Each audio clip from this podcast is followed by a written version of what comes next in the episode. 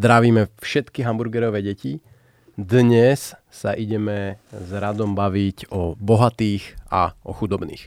A keďže nič nie je náhoda, tak e, ani táto téma nie je náhodná aj vďaka tomu, že Rado napísal a vydal novú publikáciu, pomerne takú macatú, ktorá sa volá Nerovnosť príjmov. Pozornosť treba venovať chudobným, nebohatým. Radskis, o čom to je? V zásade je to o tom, e, či koľko máme na Slovensku bohatých ľudí, aký majú oni príjem versus uh, koľko máme ľudí s priemerným alebo minimálnym príjmom na Slovensku a uh, či je to problém pre Slovensko alebo nie tento stav, ktorý máme. Je to o nerovnosti? Je to o miere nerovnosti? Alebo čo, čo, čo to vlastne znamená nerovnosť? Poďme si povedať nerovnosť. Európska únia robí také pravidelné barometre, barometre, eurobarometer sa to volá, prieskum, ktorý sa robí vo všetkých krajinách e, s takmer rovnakými otázkami. To je to známe, že keď je horší preklad alebo iný preklad, tak sa v jednej krajine pýta jedno, druhé, druhé. A e, keď sa pýtal na Slovensku, že či je na Slovensku veľká nerovnosť príjmov, tak 91% ľudí povedalo, že áno. A keď sa potom pýtal, že či by s tým vláda mala niečo robiť, tak asi 84% ľudí povedalo, že áno, mala. A keď som nad tým tak uh, hlbšie rozmýšľal, tak ten prvý záver bol taký, že uh, ľudia vlastne nevedia, čo to je uh, miera nerovnosti príjmov, o ktorej hovoria ekonómovia. Pretože uh, ekonómovia hovoria o distribúcii príjmov. Ale v týchto dotazníkoch, keď sú tieto otázky takto nešťastne položené, ľudia vlastne odpovedajú na to, či sú na Slovensku super bohatí ľudia alebo nie. To znamená, že ľudia odpovedajú na otázku, či je rozdiel medzi človekom s priemernou mzdou a povedzme Patrik, Patrikom Tkáčom alebo uh, Hašťákom, ktorí samozrejme majú, nie samozrejme, ale majú miliónové príjmy. Takže tá nerovnosť príjmov existuje na Slovensku, ale to nie je to, uh, čo je dôležité z pohľadu ekonomiky a z pohľadu spoločnosti, pretože tam je dôležitá miera nerovnosti príjmov. No a miera nerovnosti príjmov teda znamená nejaké rozdelenie, v tej, v, e, rozdelenie tých chudobných a bohatých naprieč spoločnosťou. Čiže keď mám povedať, uh, nerovnosť je to, uh, aký rozdiel medzi priemerným človekom alebo chudobným človekom, ktorý jazdí na felde a niekým, kto lietá vrtulníkom do roboty. Ale miera nerovnosti je vlastne, že koľko tých priemerných joškov, koľko tých nízkopríjmových ferkov a koľko patrikov tkáčov v ekonomike je. No a ty hovoríš, alebo teda štatistiky hovoria, že táto miera nerovnosti je na Slovensku nízka relatívne, nie? Aspoň to sa udáva no, v tej publikácii. Ja by som ani nepovedal, že ona je nízka, uh, ona je najnižšia. Uh, posledné 2-3 roky v rámci európskych štatistík je takto zisťovaná miera nerovnosti najnižšia a to isté platí aj pre posledné štatistiky z OECD. To znamená, že uh, suma príjmov, ktoré mm, poberajú tí ľudia s najvyššími príjmami na najvyššej priečke rebríka, je príliš malá na to, aby eh, rozhodila to číslo. Eh, jednoducho 99% zamestnancov na Slovensku má príjem do 5000 eur, alebo v roku 2019 mal do 5000 eur. A rozdiel medzi priemernou mzdou a 5000 eur je len 5-násobný. A to je vlastne veľmi malý rozdiel v porovnaní s tým, keď porovnávate človeka, ktorý má 5000 eur a ročný príjem 10 miliónov eur. Takže kvôli tomu, že Eh, my sme si vlastne na Slovensku nie nerovní, ale extrémne rovní. V porovnaní s inými krajinami uh, sú kvôli tomu, že uh, Slováci vlastne majú väčšinou príjem zo mzdy, majú minimálne kapitálové príjmy, sem tam má niekto príjem z prenajmu z nehnuteľností, ale my máme málo investícií finančných, takže to naše bohatstvo uh, alebo tie naše príjmy pochádzajú zo mzdy. Predovšetkým zo mzdy. Jednoducho máme málo kapitalistov. Uh, my sa teda bavíme asi o tom známom Gini koeficiente, to tam predpokladám, že OECD používa aj Európska únia. Uh, v rámci tohto ukazovateľa teda sme vlastne, jed, nie, nie jedna, ale sme najrovnejšia krajina v rámci Európskej únie. Uh, nemôže tam byť problém s dátami? Uh, určite áno. Uh, aj tieto dáta sú zisťované viac menej na základe prieskumov. Uh, EU Silk klasicky sa pýta ľudí na príjmy, prípadne niekedy aj na výdavky a na základe toho, čo ľudia, niekoľko tisíc, vyše 5 tisíc ľudí je dotazovaných a cieľom štatistického úradu je samozrejme osloviť e, proporčné zastúpenie všetkých príjmových kategórií, ale nie vždy sa to podarí. E, Slovensko je špecifické v tom, že e, možno, že máme podre, podreprezentovanú tú vzorku najchudobnejších ľudí, pretože množstvo z nich žije e, v osadách a v komunitách. E, a zároveň je otázka, či ľudia s tými extrémne vysokými príjmami sa do toho prieskumu dostanú. Takže e, to číslo na Slovensku môže byť, e, nemusí byť úplne presné. E, tento problém sa týka asi celej strednej a východnej Európy. Na západe je tá evidencia príjmov a majetku o mnoho presnejšia a jednoznačnejšia, tam ten problém bude trochu menší. Ale aj keby tie naše čísla, my máme ten koeficient na úrovni 22, aj keby bol väčší, povedzme o 3, o 5 bodov, tak stále ho máme nižší, ako majú niektoré škandinávske krajiny, ktoré sú známe tou rovnostárskou politikou. No my nemusíme používať Giniho koeficient, ktorý, ako hovoríš, vychádza z dát, ktoré nemusia byť presné, ale ja som napríklad si našiel rebríčky, ktoré ukazujú počet milionárov v jednotlivých krajinách a tam vidíme, že na Slovensku je ten počet milionárov strašne malý. Mne sa zdá, že tam bolo, že 0,2% obyvateľstva sú dolároví milionári v krajinách napríklad rovnako veľké Dánsko, dvojnásobne veľké Švédsko a teda také tie severské rovnostárske krajiny, tak tam ten počet tých milionárov medzi obyvateľmi je akože 10 alebo 15 krát vyšší. Čiže, a toto už sú pomerne presné údaje, lebo to ako plus minus vieme, kto sú tí miliardári, kto sú milionári, že tu je to vidieť, že skutočne my tých vyslovene bohatých ľudí máme málo. No keď sa pozrieme do Forbes zostavuje rebríčku, rebríček miliardárov, tak tam nie je ani jeden Slovak medzi tou viac ako tisíckou svetových miliardárov a doteraz e, ešte pred tromi týždňami tam bol jeden Čech, a, ale inak ako naše kraje sú stále z pohľadu majetku a z toho tak trošku nevyplýva automaticky vysoký príjem, pretože nie každý kapitál aj vynáša, ale e, má to samozrejme presah do tej miery nerovnosti. Takže súhlasím s tým, že po 40 rokoch e, komunistického režimu, ktorý e, sa celkom, nie celkom úspešne snažil príjmovo vyrovnať ľudí, pretože tie rozdiely e, v prístupe k službám, k prístupe k tovarom boli. Triedy existovali aj za komunistického režimu, ale tým, že sa tu prerušilo to obdobie budovania bohatstva a kumulovania kapitálu, tak aj to je dôvod, prečo na Slovensku máme málo ľudí, ktorí patria do tejto kategórie. No ono je to dané asi aj tým, že nemala časť kapitálu na Slovensku pochádza zo zahraničia. A v podstate po 89. tie kapitálové zásoby tu boli biedné, a prišli zahraniční investori a teda a, ten produkt vytvorený kapitálov na Slovensku sa zobrazuje hlavne skôr u milionárov zahraničí ako u tých slovenských. Samozrejme pár slovenských máme, a častokrát je to práve spojené s tou privatizáciou, ale v princípe máme málo domáceho kapitálu, pretože tu bol prerušený kapitálový vývoj na 40 rokov a preto máme pomerne málo milionárov. Ja tu ešte možno dám takú zaujímavú poznámku, že teraz neviem, či ty, alebo ja, alebo kto z nás našiel ten graf, nie, ty si to bol, myslím, alebo taký prieskum, kde sa vo Švedsku pýtali ľudí uh, takisto nejaké otázky na nerovnosť a vlastne a potom sa ich pýtali, že kde oni seba radia v rámci nejakých príjmových skupín, že či si myslia, že ste skôr schudobní, alebo priemer, alebo bohatí a vyšlo tam vlastne, že väčšina Švedov a snad 90% opýtaných sa milne zaradilo nižšie, než sa skutočne nachádzajú. Že oni zarábali napríklad priemerný alebo nadpriemerný príjem, ale mysleli si, že patria do nejakej podpriemernej skupiny a že teda celé to vnímanie bohatstva spoločnosti, minimálne teda na základe prieskumu vo Švedsku, ak sa nemýlim, bolo posunuté že si mysleli, že ostatní ľudia sú bohatší, bohatší, pritom to nebola pravda. Je to určite tak a je to podľa mňa efekt toho, že uh, ľudia vidia tie uh, služby a tovary, ktoré si môžu užívať nadpriemerne bohatí ľudia a tak nejak si myslia, že tých ľudí je strašne moc. A na Slovensku vlastne rodina, ktorá má dva priemerné príjmy, je dva, dve priemerné mzdy, tak je nadpriemerne bohatá, alebo má, je príjmovo vysoko nad priemerom. Nad mediánom. Alebo nad mediánom. Hej, že e, ľudia si často neuvedomujú, ako málo má väčšia časť populácie. No, keď uh, si zoberieme dôchodcov, tak priemerný dôchodok je 500 eur momentálne a je to ako skupina milión, milión ľudí. Má príjem menší ako uh, 1000 eur mesačne.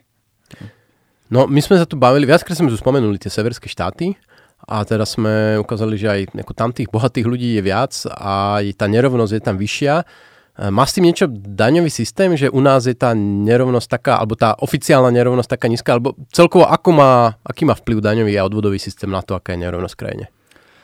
E, Eurostat zistuje tú mieru nerovnosti nie len uh, vo výsledných príjmoch, s ktorými ľudia disponujú, ale aj uh, v hrubých príjmoch. To znamená ešte predtým, ako sú strhnuté dane a poskytnuté dávky.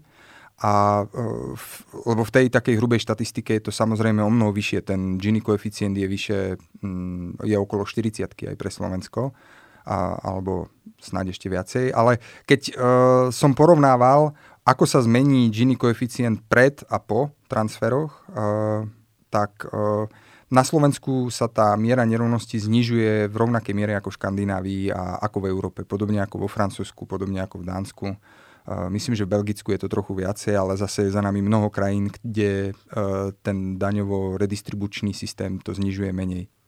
Čiže v podstate, v princípe, za prvé pri daniach uh napríklad odpočítateľná uh, položka, nie, nezdaniteľné minimum, pardon, uh, ktoré ako zvýhodňuje ľudí do určitého príjmu. Na druhej strane ale máme aj odvody, ktoré zase možno sú pomerne vysoké, uh, keď si to vezmeme pri tých nízkopríjmových. Je zaujímavé, že ľudia majú pocit, že progresivita sa týka iba daňových sadzieb pri daní z príjmu. Akoby to, že aj v Spojených štátoch amerických sú odstupňované pásma, aj vo viacerých európskych krajinách sú odstupňované pásma. Nakoniec aj u nás sú. Mm, aj u nás, my máme tiež dve pásma a, a vlastne to jedno prechodové, kde je milionárska daň, kde sa znižuje práve to nezdaniteľné minimum, ale Uh, sociálny systém je nastavený tak, že on je vlastne progresívny aj pri tých odvodoch, ktoré majú iba jednu sadzbu. A to uh, z dvoch dôvodov. Za prvé, bez ohľadu na to, či si zdravotné poistenie platíš e, zo minimálnej mzdy alebo zo mzdy 10 tisíc eur, máš nárok na tú istú službu.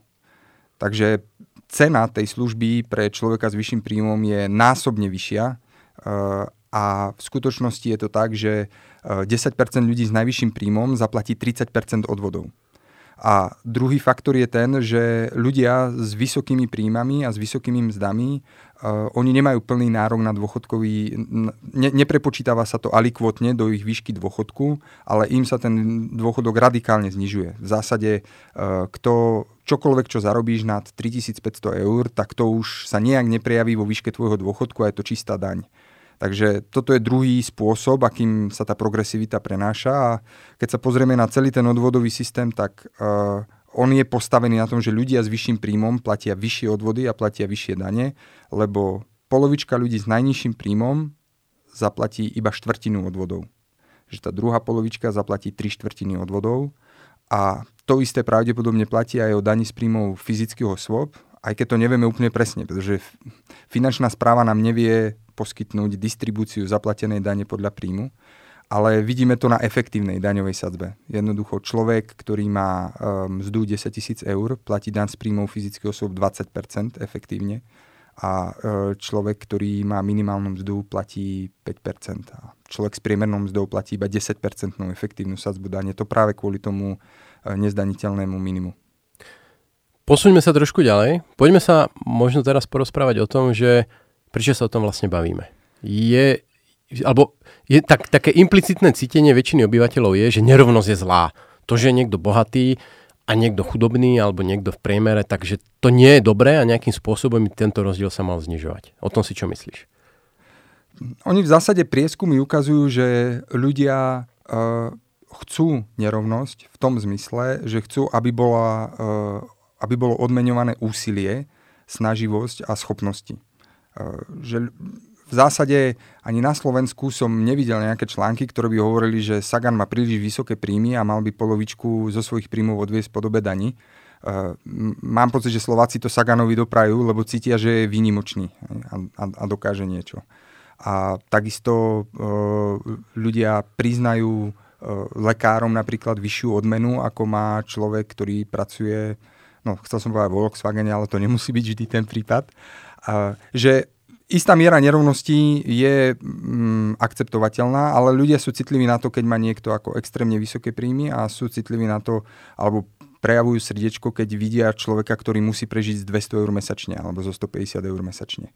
Takže toto je jeden dôvod A ten druhý dôvod je, o ktorom hovoria niektorí ekonómovia, ktorí tvrdia, že vysoká miera nerovností negatívne vplýva na hospodársky rast. Že sme vlastne menej bohatí a ten ich argument je taký klasický kineziánsky, ktorý hovorí, že človek, ktorý má extrémne vysoké príjmy, tak ich nedokáže minúť na svoju spotrebu, pretože on nezie viacej chlebov a nekúpi si 100 aut, ale kúpi si ich len 10, povedzme. A keby sa tie jeho príjmy prerozdelili, prerozdelili medzi ostatnú spoločnosť, tak bežní ľudia to minú, alebo minú to vo väčšej miere a tvrdia, že s vyššou spotrebou by sme mali vyšší hospodársky rast. Čo si myslíš o tomto argumente? No, je to taká tá klasická mílka, že umenie v ekonomike je spotrebovávať, že nejaká hodnota je v tom, že spotrebovávame. A k tomu môj e, tradičný partner Robo pred pár rokmi napísal veľmi pekný komentár, e, kde v podstate popisoval, že ako zjesť chleba, alebo jazdiť autom, alebo ísť na dovolenku, to, akože to dokáže každý. Keby sme zobrali stredovekého rolníka, a teraz ho posadili do, do súčasnej reštaurácie, tak on by vedel ten obed zjesť úplne rovnako, ako ho vedel predtým.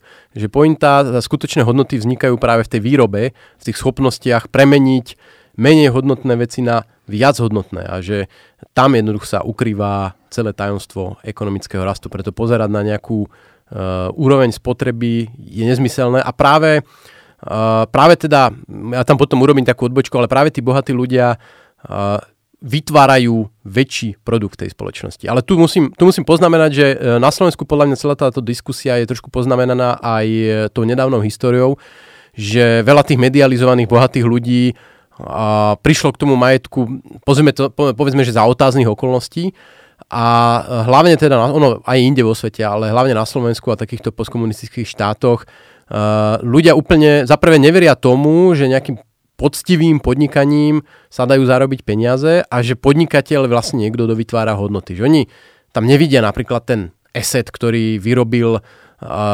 antivírusový software pre pol miliardy užívateľov na svete a vďaka tomu teda zarobil aj pomerne slušné peniaze. Oni tam stále vidia proste toho Kočnera, toho Baštrnáka, ako tam sedia na kavičke a dohadujú nejaké díly so štátom. Že toto do veľkej miery podľa mňa proste narušuje túto debatu na Slovensku.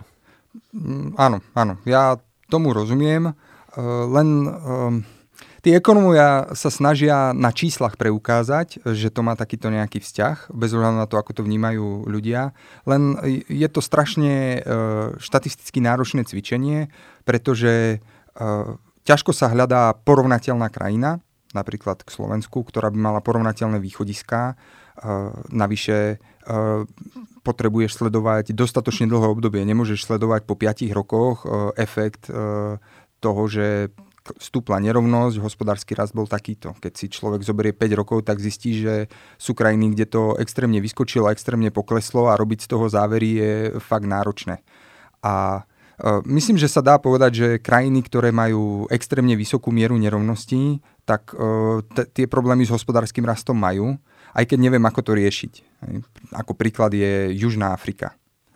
No, my možno vlastne sa dostávame k takej našej pointe, že nás až tak veľmi nezaujíma ako nerovnosť, koľko je, e, koľko je patrikov tkáčov a koľko je e, chudobných v danom momente, a pretože s tým veľmi veľa nevieme urobiť, akože to prerozdeľovanie cez dania a odvody má svoje hranice a cez sociálne dávky a na Slovensku ako sme v tomto už pomerne ďaleko a už nie je, nie je nejaký zásadný priestor nejak cez dávky a cez danenie uh, meniť postavenie týchto skupín.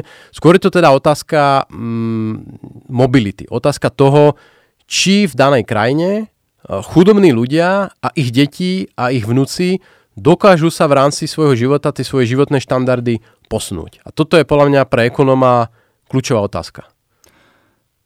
Určite áno. Uh, nie len kvôli tomu ekonomickému rozmeru, že sa uh, že, že tí ľudia, ktorí sa dokážu posunúť, tak sa stávajú bohatšími, môžu mať aj tie kapitálové investície, môžu mať iné príjmy, ale zároveň uh, s vyšším know-how.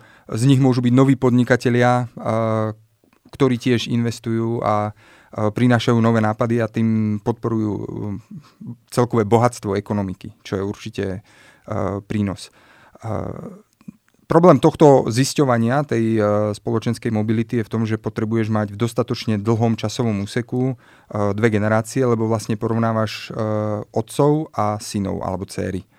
Že či oni sa dostali na tú istú, aspoň na tú istú príjmovú úroveň ako rodičia. Tých štúdí je málo, ale jedna zaujímavá vyšla práve inštitútu, z Inštitútu in, finančnej politiky na ministerstve financií a tá hovorí, že na Slovensku jablko padá ďaleko od stromu. To znamená, že v tom sledovanom období e, 2090 rokov až, až po nejaký rok 2015-2016 e, tie deti dokázali e, minimálne dobehnúť, ale aj predbehnúť svojich rodičov. Toto platí ale v priemere. Ten problém Slovenska je, že ten extrém, ktorý je na spodku príjmového rebríčka, tak ten predbieha rodičov ťažko. No a to asi tušíme, o čom hovoríme, že to sú hlavne teda Romovia, kde tá mobilita je asi biedna. Tam ani nemáme poriadne dáta pravdepodobne, pretože mm, mnohí Romovia sa niekedy ani nedostanú do evidencie sociálnej poisťovne, aby sme sledovali ich vymeriavace základy alebo finančnej správy, ale ten predpoklad je jasný. A tu si treba povedať, že nejaký taký ten spôsob väčších transferov priamých dávok eh, by ten problém neriešil. Že my nepotrebujeme, eh, aby niekto sedel doma a dostával vyššie dávky. Na to, aby sa tá mobilita naplnila, my potrebujeme, aby sa on dostal do práce. Aby sa mohol posúvať aj v pracovnom živote, aj v tej príjmovej úrovni, aby neostával na dávkach. A to je ten zásadný problém, ktorý ale Eh, sa nedá vyriešiť tým, že zoberieme tkáčový vrtulník alebo 4 eh, autá a prerozdelíme to, pretože za prvé by to bolo jednorázové, už na druhý rok by sme tie peniaze nemali a za druhé eh, im to nevytvorí tie pracovné príležitosti. A, a ako náhle my, mm, alebo krajiny, ktoré sa snažili uh, zväzovať ľudí s vysokým príjmom, klasicky to bolo v tých 70 rokov, Beatlesáci, Rolling Stones a podobne, uh, od, utekali z tých krajín, ktoré na nich uvalovali 90-percentné sadzby, alebo 70-percentné sadzby, utekali do krajín s nižšími sadzbami. To sa stane aj u nás. To, to sú vlastne dve zásadné rizika. Jedno riziko je, že ten človek odíde, ten s tým vyšším príjmom, do inej krajiny, kde nebude mať také podmienky. A druhé riziko je, že sa prestane snažiť a bude, si viac, bude viac oddychovať a nebude aktívny, lebo dodatočná snaha mu zoberie príliš veľa peňazí. A to práve škodí tomu ekonomickému rastu. Tak uh, ja by som bol rád a to, to sa snažím v tej publikácii zdôrazniť, keby sa uh, súčasní politici aj súčasná vláda uh, nezameriavali na to, aký je rozdiel medzi najvyšším a najnižším príjmom, ale zameriavali sa na to, ako tým ľuďom s najnižším príjmom pomôcť.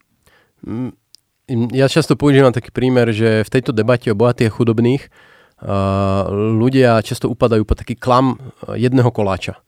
Že oni si predstavujú, že teda to bohatstvo vo svete to je jeden koláč a teraz prídu tí bohatí ľudia a zedia dve tretiny toho koláča a na všetkých tých chudobných už zostane proste len tá posledná tretina. A teda musíme im zabrániť, aby zjedli z toho koláča toľko, no a keď oni menej zedia, tak zostane viac pre tých ostatných chudobných. Ale to akože ekonomický nezmysel, pretože tie koláče sa neustále pečú, neustále vznikajú nové. A keď sa na to pozrieme napríklad, že ja neviem, Bill Gates, dlho, ako v mojom živote bohatý človek znamená Bill Gates, lebo za väč- väčšinu môjho života najbohatší človek na Zemi bol Bill Gates, dnes už, už nie je a už sú to iní ľudia, aj keď z podob- podobného oboru väčšinou.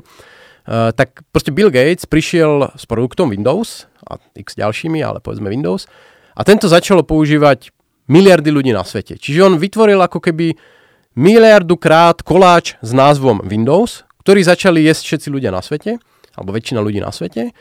A vďaka tomu samozrejme, on z každého, z miliardy týchto koláčov vždy mal nejakú, nejakú omrvinku, ale to neznamená, že tie koláče niekomu ubudli. Naopak, oni pribudli na tých stoloch tých jednotlivých ľudí.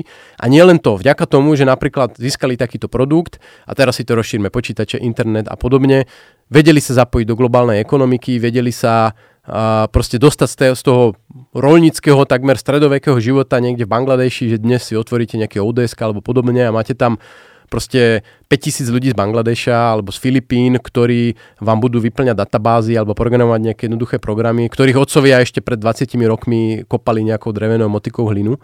A že práve vďaka tejto aktivite Billa Gatesa, ktorý na nej zbohatol, zbohatli aj títo ľudia. To znamená, že viac bohačov môže znamenať aj menej chudobných. No, som rád, že si toto pripomenul, lebo sme sa uh, ešte nedotkli Číny.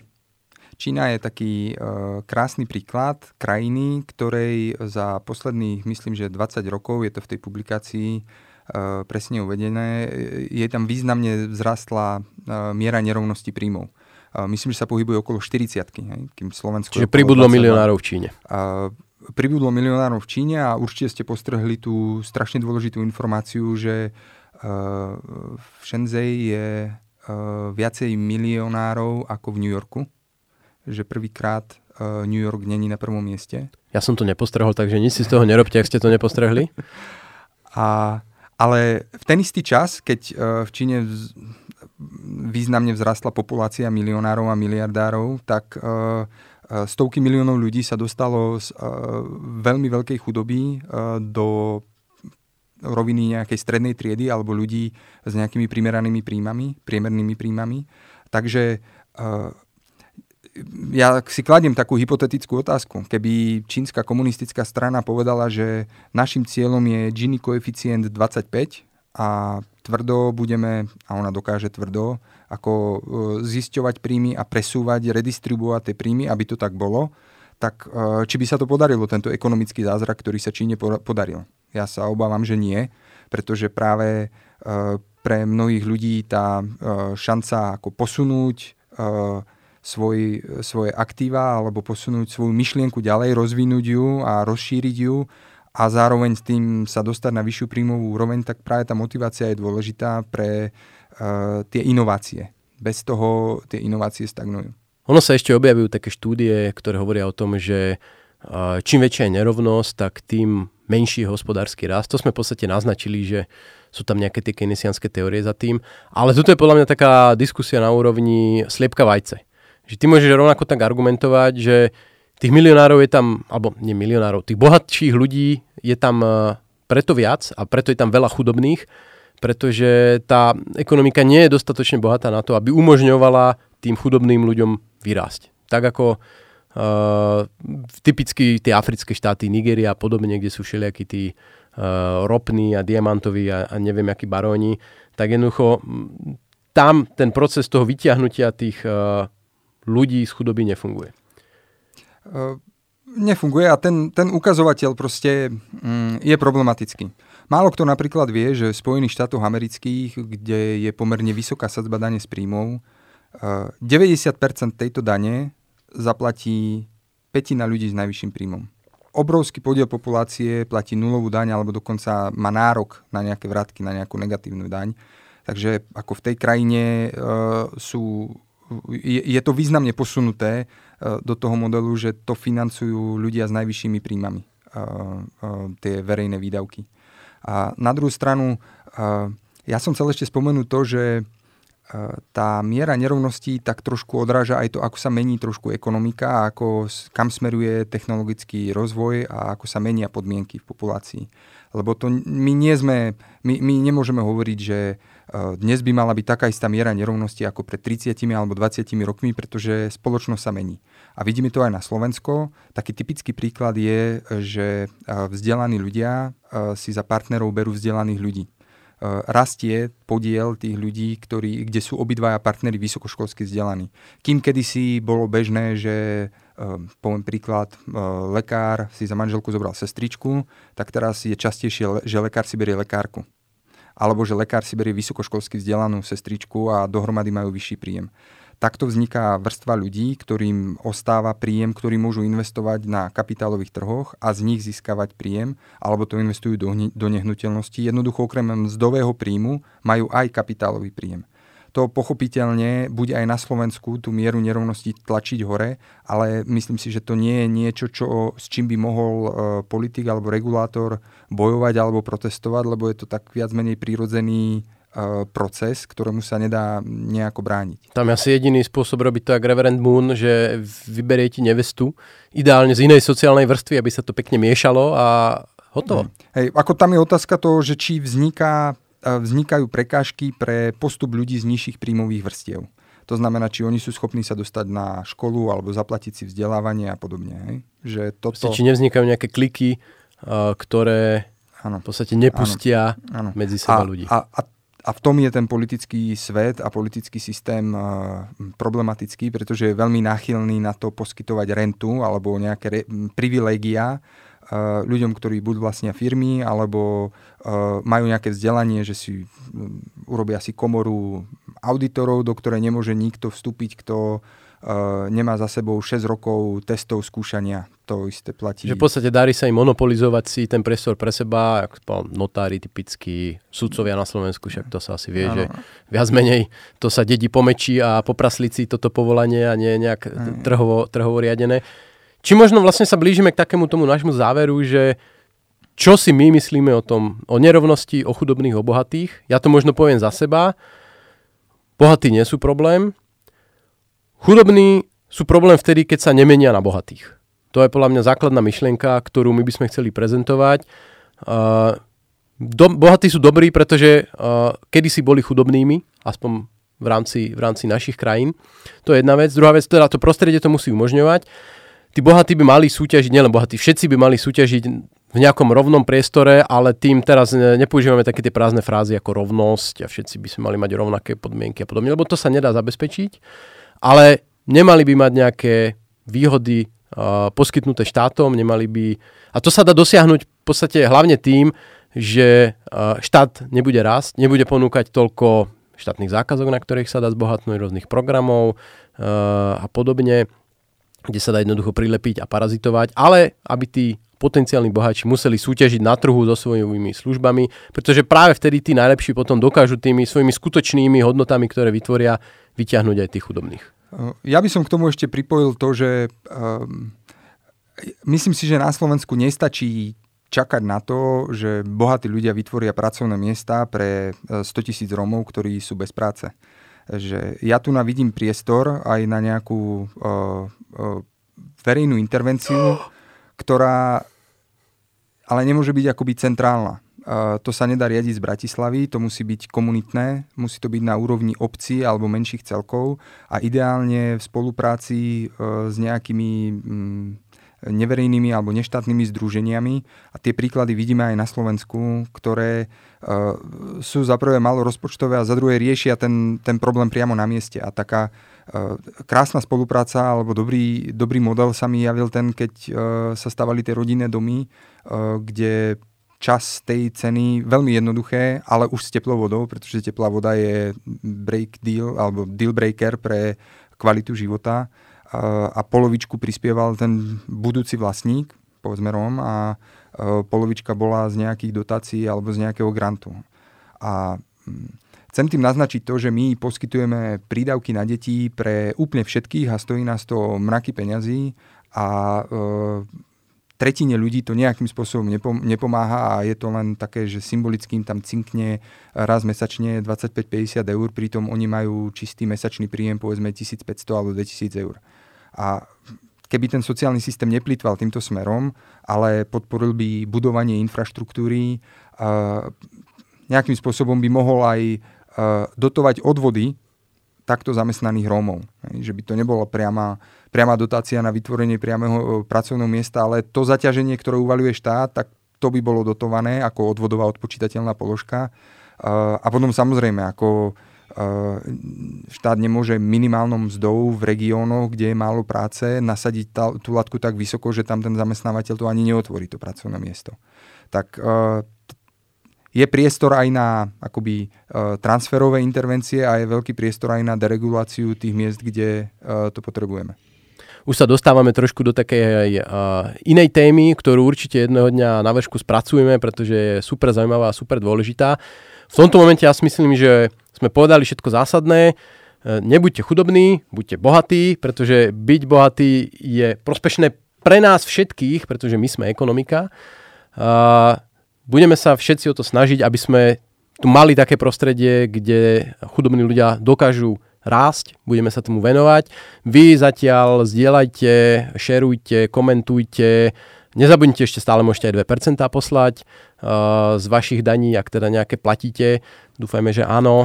Uh, a my sa zatiaľ teda lúčime a tešíme sa na budúce. Ahoj.